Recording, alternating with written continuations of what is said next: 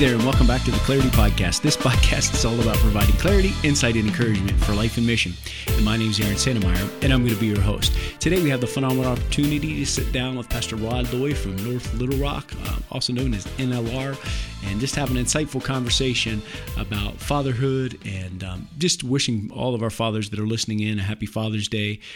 Pastor Rod just provides some great wisdom, some insight, some experience of his many years in ministry, and then he talks some some personal things about um, his boys and how he he's invested in them and how he's learned to um, like the things that they like, and uh, talks about some four wheelers and uh, some different things that his his boys did and like to do, and how he was able to engage with them. And uh, he also talks about some cultural trends that he's seeing as a pastor, and um, I think that was very insightful and important for each of us like I said, I do want to wish all the fathers are listening in a great Father's Day and um, appreciate you. You're valuable and um, important um, for our culture and our society uh, society today.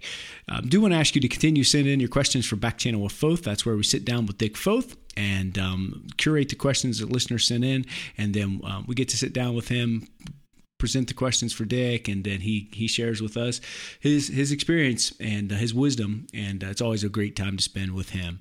Um, do want to ask you to continue to subscribe to the podcast. I know the podcasts that I listen to are the ones I subscribe to, and uh, that way you'll get it on every Sunday evening, um, depending where you're living at. Uh, well, there's no time better than now to get started, so here we go.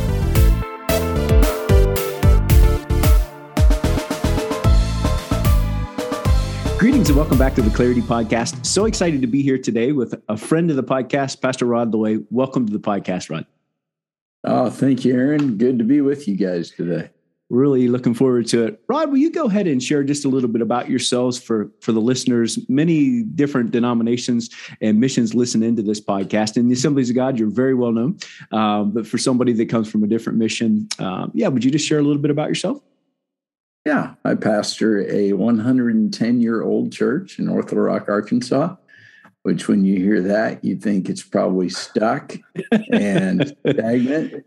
Uh, but it's thankfully uh, very, um, very aggressive and growing and still making a difference around the world. I've been the lead pastor for 21 years, been here 30 years. Wow. And my wife, Cindy, and I have two sons Parker and Tyler. Parker is our co pastor, and Tyler is, he might be the only guy I know who he's both the kids pastor and the senior adult pastor. Wow. So he, he truly pastors from cradle to the grave.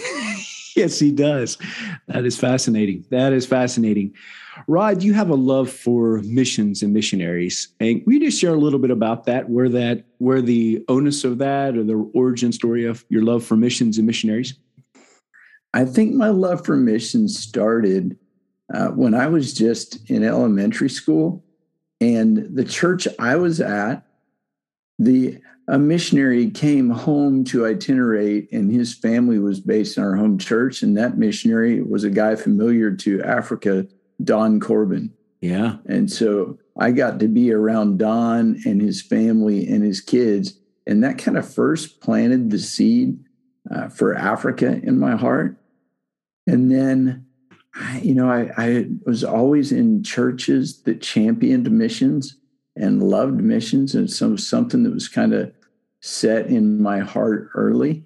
Um, you know, I don't know why God hasn't called Cindy and I to the mission field. So we'll just kind of lean into our role, which is promoting, serving, and funding. Yeah. And so we're still open to the possibility that one may one day he may call us to go. And when he does, we're ready and we'll be excited to answer the call.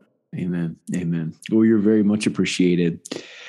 We're going to spend some a little bit of time today talking about fatherhood and lessons learned, and uh, just and learning from you from your time of being a father and being in ministry, and um, being both a physical father and also a spiritual father to many. Um, so I just normally we begin the podcast kind of with lessons learned, and um, what are one or two lessons you've learned about being a father, and maybe more specifically about being a father and being engaged as a pastor in ministry. You know for years, I wasn't willing to talk about fathering or parenting because hmm. my boys were still on their journey. Yeah. And so what I didn't want was somebody listening saying, Yeah, well, I just saw like, okay, so I feel like now they are fairly successful young adults and father one of them's a father himself and so i feel a little better about it uh, one of the one of the lessons i learned it's a it's a mistake i made. I wish i would have learned it earlier. And that's decide what matters. Mm. so my younger son he was uh, he was not quite as excited about schoolwork and grades and you know his haircuts and his fashion choices we didn't like. And it wasn't until he's about 15 years old that all of a sudden i realized we're arguing about stuff in our home that we don't care about wow wow he's never going to he's never going to use algebra yeah and so, what do we care? Yeah. Um, and he's going to think that haircut's stupid in two years. uh, and even though, you know, every parent says, well, your grades follow you, they don't. Yeah. I've never, when I'm interviewing people, I've never asked somebody what was your GPA or what do you make in eighth grade algebra. I don't give a rip. Yeah. None of that matters. And so now on this side, looking back, when my boys are both adults, I realize the only really things that matter to us is lifelong follower of Jesus who loves their parents and loves the church. Wow. wow. And and that's what matters. And I think if if I had to do all over again, and thankfully at about 15, I finally learned it. Most of the stuff parents argue about, they don't matter. Wow. And I would have I would have focused on what matters because when you really think about it, most of the tension in the home is just it's just stupid stuff that isn't eternal. Yeah. And that doesn't affect their destiny. But you'll get a lot of this in the home and yeah. a lot of conflict in the home over haircuts. Well, I don't care. I, I, I don't care what haircut or what kind of makeup you wear, whatever. Right. So that's that's one. That's kind of a negative lesson. And then something I think we did right and that is teach financial lessons early. Wow. And kind of, I want one of my goals with uh, my sons and with people who I lead is I want them to be financially positioned. I want life alignment for them to be able to say yes to God. So with our boys, uh, they each had one big birthday party in all hmm. their time growing up. They, uh, you know, we'd we'd have family and stuff, but as far as friends, they didn't we didn't do that we didn't do big amounts of birthday gifts christmas gifts but what i did was instead of spending the money on parties and gifts i put the money in an investment fund for them hmm. and then as soon as they were old enough at about 10 years old for them they met with a financial advisor they determined what their risk tolerance was what stocks they'd like to put it in wow and they started and so then as soon as they st- when as soon as they started that account, I made a deal with them. Any money you put in, I'll match. Wow. And so if they got hundred dollars for their birthday from somebody, they'd realize if they put it in, they get 200. and then those stock accounts were theirs, but they couldn't get it until they graduated college or they turned 25. Wow. And that's that's when they could start taking out from it. So, like my my older son Tyler, his high school graduation, he got a lot of money, and he took me to the bank. Man, I mean, I had to match all of the money, and so he, he had a good amount. He met with his financial advisor, and he decided he wanted to buy Shell oil, and he bought it at the bottom and he ultimately made two and a half times his money. So he doubled his money when it went in because I matched it, and then he made two and a half times that on on Shell. And so they are in better places financially than I was at that age. And so they learned to prioritize giving and saving before spending. Hmm.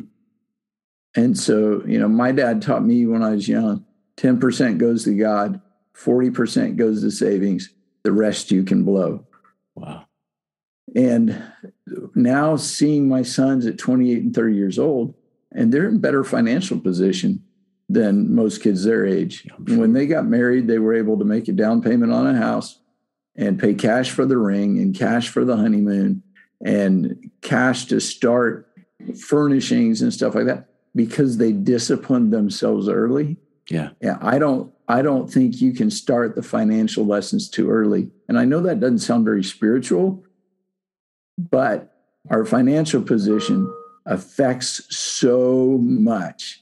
It's true. If we're able to be responsive to the Lord's call. And I just don't ever want to say, Yes, Lord, but I got this visa bill. Yeah. Or yes, Lord, but I've got these school loans. Yeah. Or yes, Lord, but I have this car payment. So I don't think you can ever start too early teaching your kids that. And obviously, you know, if you're bad at it, you're going to raise kids that are really bad. uh, that the growing it, that would grow the wrong way. Growing and you said it grew exponentially with the finances, but if we're bad at it, it uh, the debt and the the pot, the lessons we we teach and they see for sure, uh, for sure. When you look at the the biblical examples of of being a father, are, are there any stories from the Bible that maybe come to mind, and, and what lessons do you learn learn from one or one or two of those?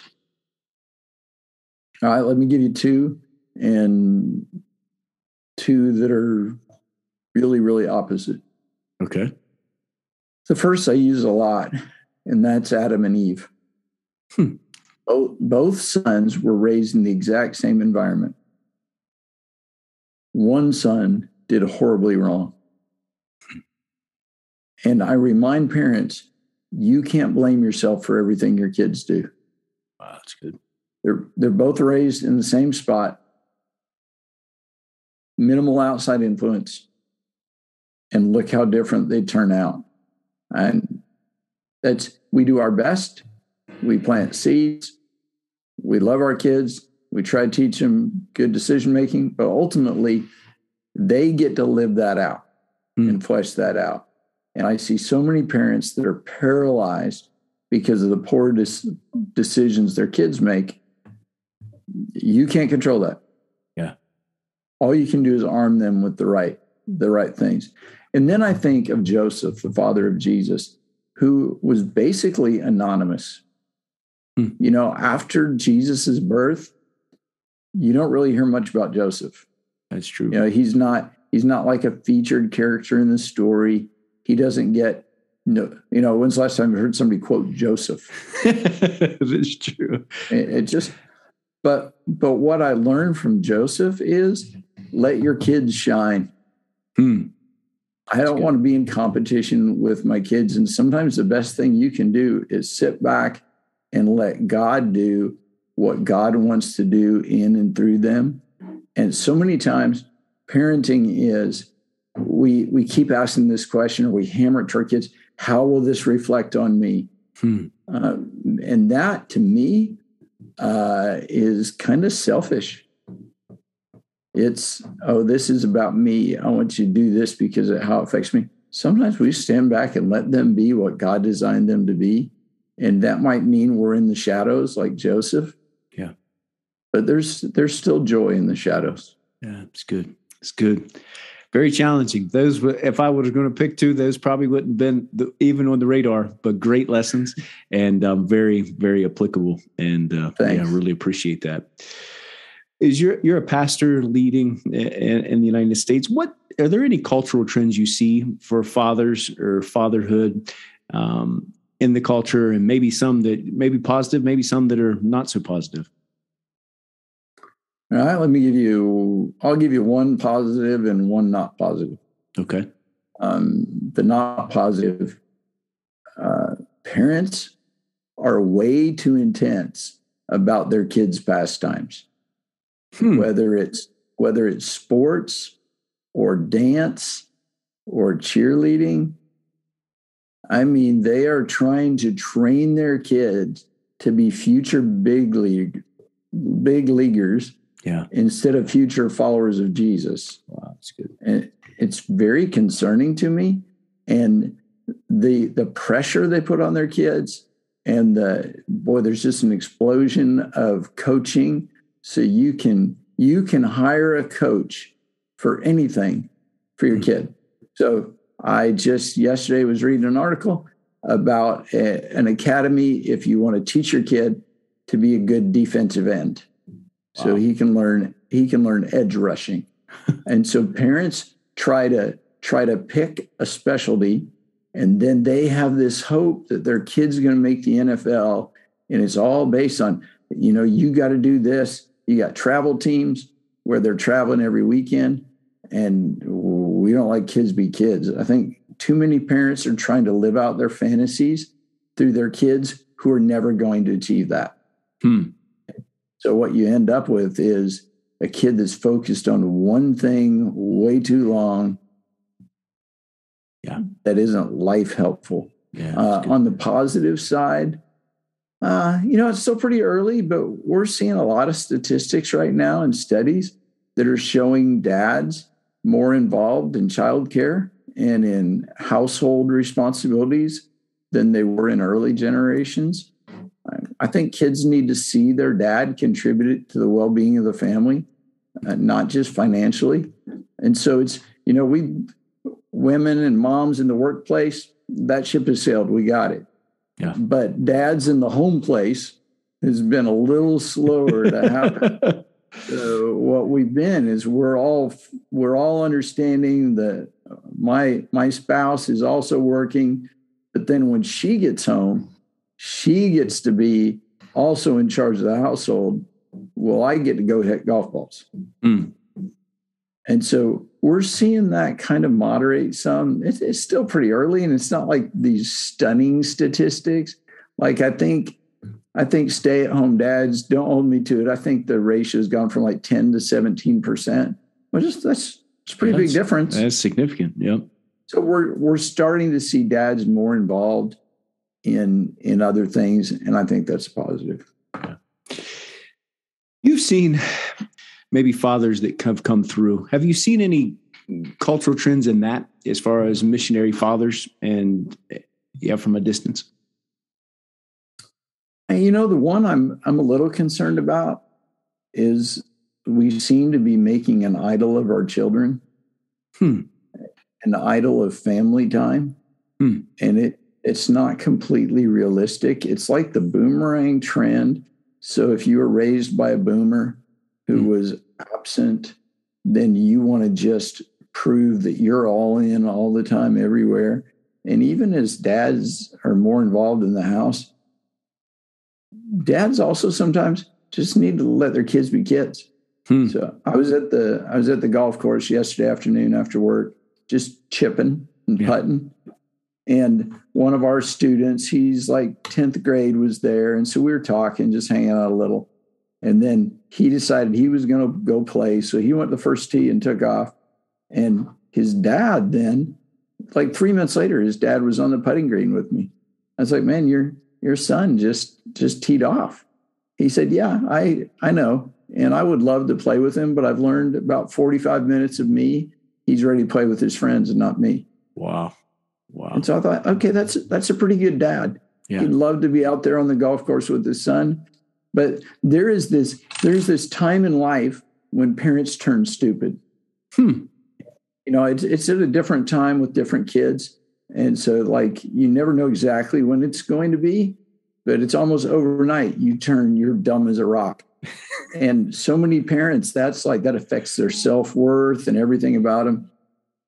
I think when you're in that season, okay. Yeah. So right now I'm an idiot, but in a couple years I'm going to be smart again. and and the advantage in a local church setting is we have so many other people hmm. that are inputting into our kids' lives that we know there's still some good positive voices. That doesn't always happen for our missionary families. Hmm. So they don't always have that somebody else close by, good good spiritual voices in their kids' lives. So if if I'm a missionary parenting my missionary kids, I would be intentionally trying to cultivate relationships with other positive Christ following adults, knowing that when I turn stupid, hmm. my kids my kids will have somebody smart to listen to. That's good. Great word. Great word. You recently graduated um, with with your son. Um, we were watching. We got to watch the. Uh, I think it, I don't know if it was during COVID or what, but anyway, we were watching it online and got to see that. Um, can you just share a little bit of the backstory of that and, and what you learned in the process of being a student um, with him? Yeah, we both graduated from with our master's degrees from the Assemblies of God Theological Seminary. Uh, he actually graduated before me alphabetically. His name's Parker. My name's Rod. so he, he, had about a five second, uh, and he reminds me of that that he got his master's degree before me. Um, it was it was really fulfilling the moment, doing it together, walking the line, taking pictures. It was a life accomplishment for me. It was just the next step for him.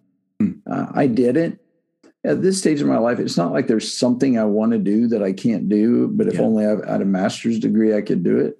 Right. Uh, but I wanted to model lifelong learning for my sons and for my team. And so doing that together set a real good example for our church and for our team. Uh, we learned it's hard for leaders to be students. Hmm. We hmm. had one, one really bad professor Hmm. It was it was her first time to teach. She's no longer teaching there, so you yeah. don't have to worry about it. but, but it was so bad, and we so wanted to fix her yeah. that we probably didn't learn anything in the class. Wow. Because we were so focused on everything she was doing wrong. It's it's probably a, a subject where we could have gained some knowledge and been good for us. Instead, the leader in us wanted to fix the bad hmm. leader. Hmm. And so that was that was kind of interesting, and it, it, was fun talking about the books together. It was yeah. it was fun talking about um, you know what we thought was useful and what we thought wasn't quite so useful. We didn't we didn't cheat. You know, we didn't we didn't we didn't take tests together and stuff like that.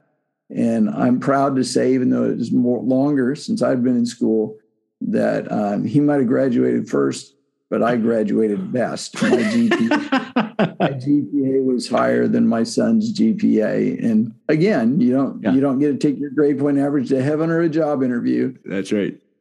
But for the family um, bragging rights, you were on top. Yep, I had a different color around my neck. It felt pretty special. very cool. Very cool. So that's a unique way that you've connected with your son. You modeled, you said you modeled to him and your family lifelong learning, the church. Do you have any advice maybe for a father that's maybe having trouble at this point of their life connecting with their son or, or connecting with their children? It doesn't have to be specifically their son, but a father that wants to connect but is not connecting with their children. Yeah, I, and it's something that I learned. Thankfully, I learned it fairly early along learn to love what your children love. Hmm. So I ended up doing a lot of things that I never wanted to do. Hmm. So I was never interested in four wheelers. I'd never ridden one in my life, didn't care. Yeah. But my younger son, Parker, he wanted to, he wanted to four wheel. So you know what I became? Passionate about four wheeling. Wow. My older son loved the Dallas Mavericks. And so we went to Dallas Mavericks basketball games. I I was never a big gamer. Yeah. But my kids love video games. Yeah. And so I learned to sit there and play James Bond shoot 'em up game with them for an hour and a half. As as they change in age, what they love changes. And I think so many parents are frustrated because, well, I bought you this, and then now it's only two years later, and you I just move on with them. and, and so when they learn to love something new, I decided I love that something new with them. Yeah. It's more meaningful when you do their things instead of adding them to your things. Hmm, that's a good word. So I've got a I've got a pastor I'm coaching right now, and um, or not a pastor, a father that I'm coaching right now. And I just challenged him, take a whole day and just do what your kids want. Hmm. Don't don't try to decide here's what we're going to do. And whatever they say, do it. Yeah. And you'll find when you join what they love instead of expecting them to join what you love, hmm. that connecting happens more naturally. Now you can do some stuff you completely don't enjoy, but who cares? Right. I mean, that's we. I think we worry way too much about what we like and what makes us feel good. What makes me feel good is sons who love me. Yeah. I I can ride four wheelers, and I I can pretend like it's the greatest thing in the world.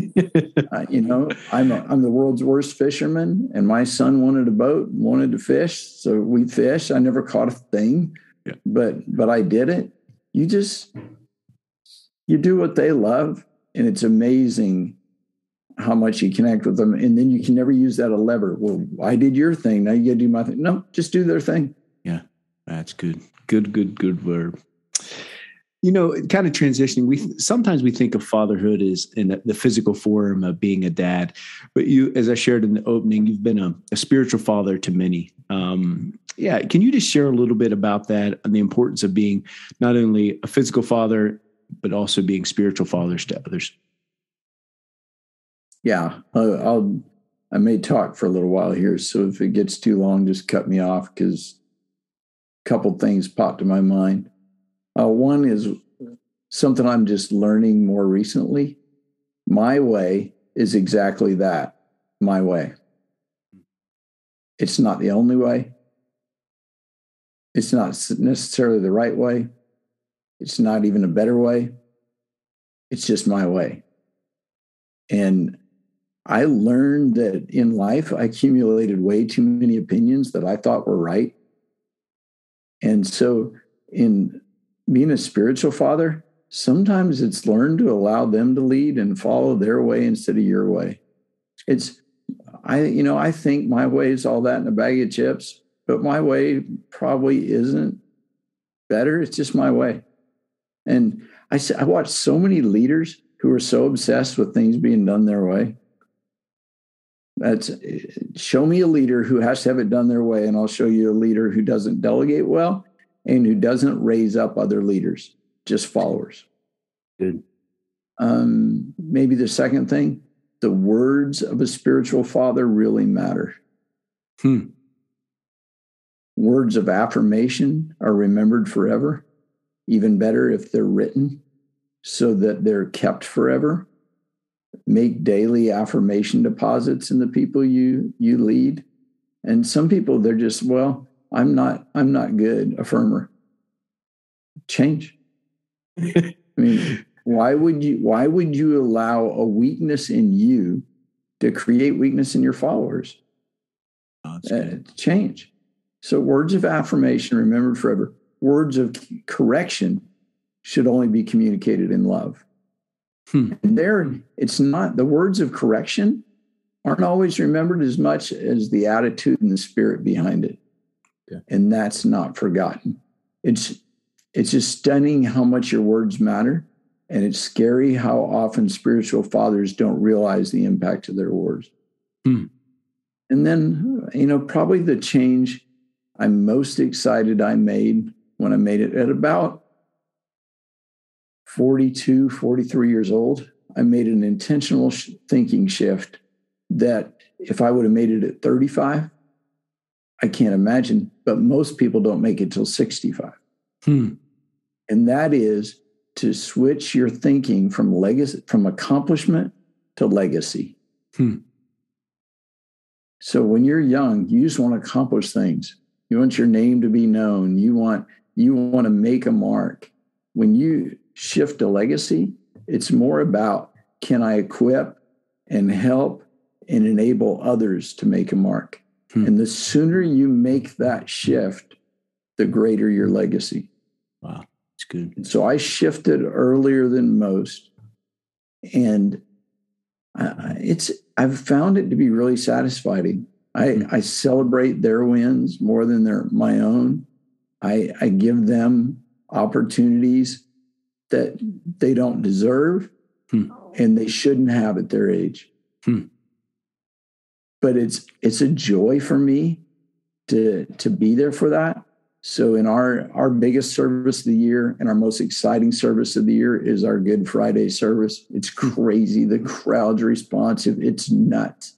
Um, this year, we did kind of we had four communicators in the service each doing seven to eight minutes in the service uh, i was not one of them wow hmm. it was all people i've i've led hmm. and so i sat on the front row and i amened and clapped and cried hmm. and stood and shouted hmm. and when it was done i told my wife it didn't hit me until it was done i said you know what? Never one time did I think, man, I wish I was speaking to that crowd.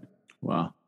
Not once. And so that let me know I made that change to legacy. Hmm. I, I'm genuinely excited to to see them achieve. Yeah. And so the, the people I coach, mentor, I tell them when you have your biggest day, call me and I won't tell you how big my day was.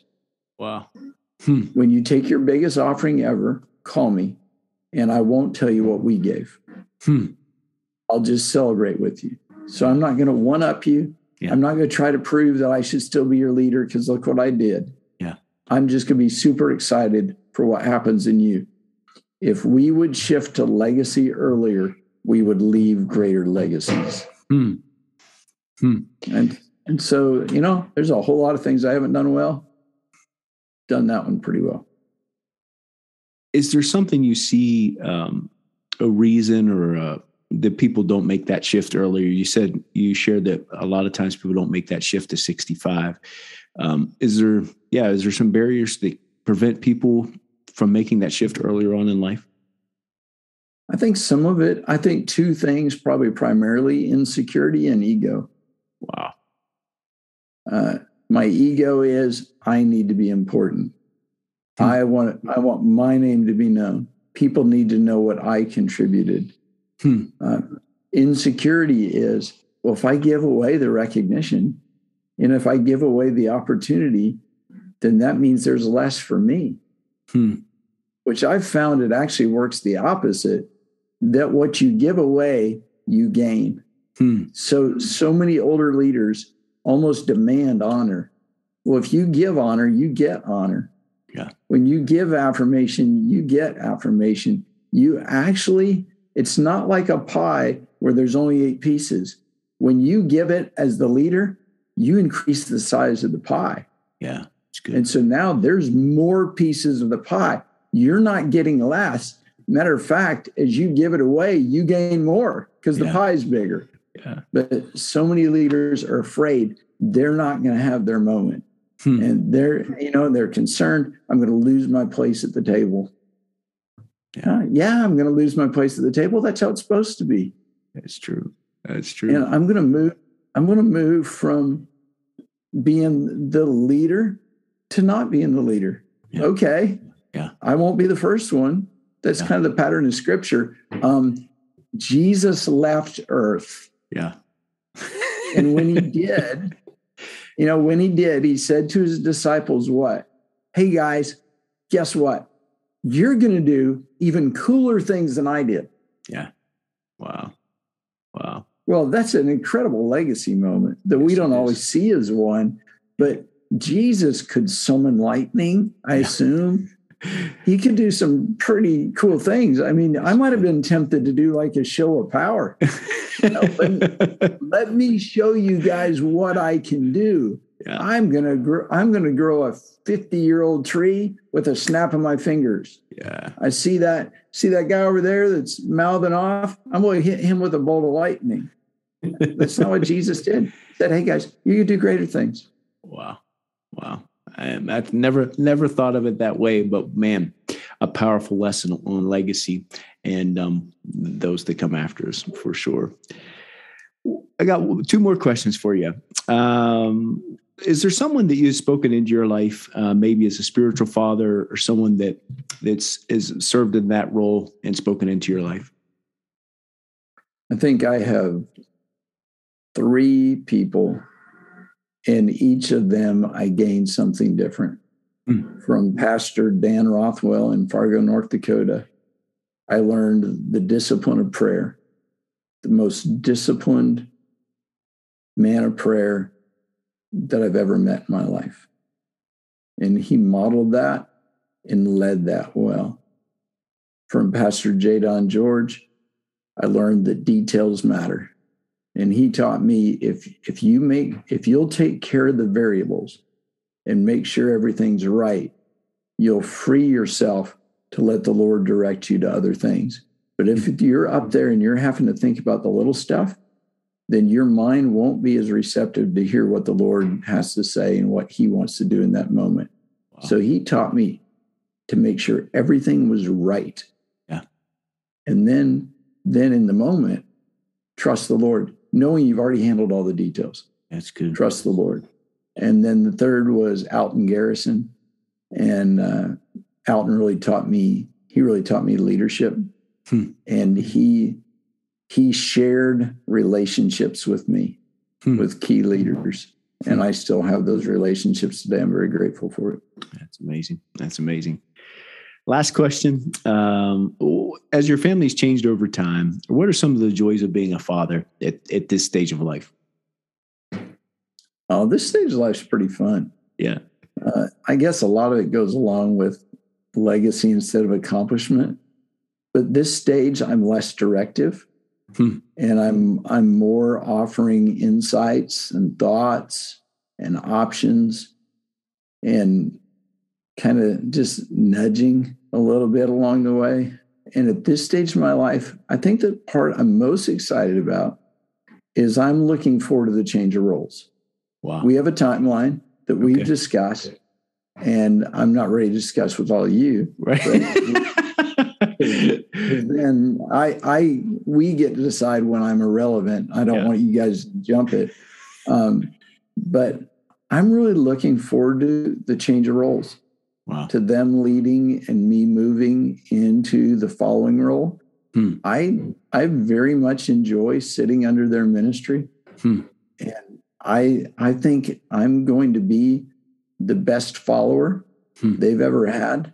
Hmm. I'm I'm already thinking about uh, when I start winding down and where I'm going to sit, how I'm going to respond, how I'm going to I've got all these accumulated years of influence here. Yeah. And so how I'm going to cheer for changes, mm-hmm. how I'm going to I'm going to help them change the stuff they don't like even if it's stuff I like. Yeah. I'm that part of it excites me. Moving mm-hmm. back, I was a really good follower, Aaron. Hmm. And I was really good at it and I loved it and it it was meaningful to me and I enjoyed it this season of my life, my assignment is to lead First NLR and its campuses. But I'm looking forward to that next assignment, and I'm looking forward to my next following assignment. And I'm I'm I'm really thrilled about that. It's it's it's going to be very meaningful. That's exciting.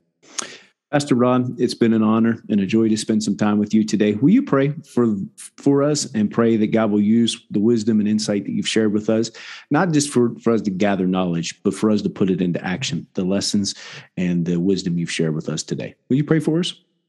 I'd be honored to. Thanks, Lord. Thanks for the beautiful way that you modeled a legacy mindset for us.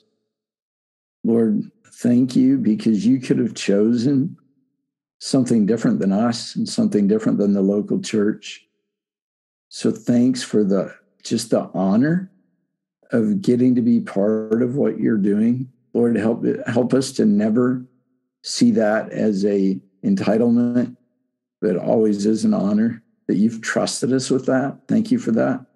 Lord, I pray for people listening to this podcast and I, I pray, Lord, that you would help them make the intentional shift from accomplishment to legacy, and that we would raise up a generation that accomplishes the task of touching this whole world with the whole gospel. And Lord, that we would we would embrace that. Help us. Help us not to clutch on to power and clutch on to control and clutch on to position and titles, but to release that joyfully to our sons and our daughters, our spiritual sons and our spiritual daughters, and with grace to follow and cheer and be excited as they accomplish what you've called them to do. Lord, I pray especially for parents who may have kids who are currently not on track with the kingdom. Pray, Lord, that you'd give them just the comfort and the confidence that seeds planted do result in a harvest. And we ask you rather selfishly to accelerate that harvest and believing that you can. And we we just we pray that our kids would love you, love their parents, and love your church. In Jesus' name. Amen. Amen.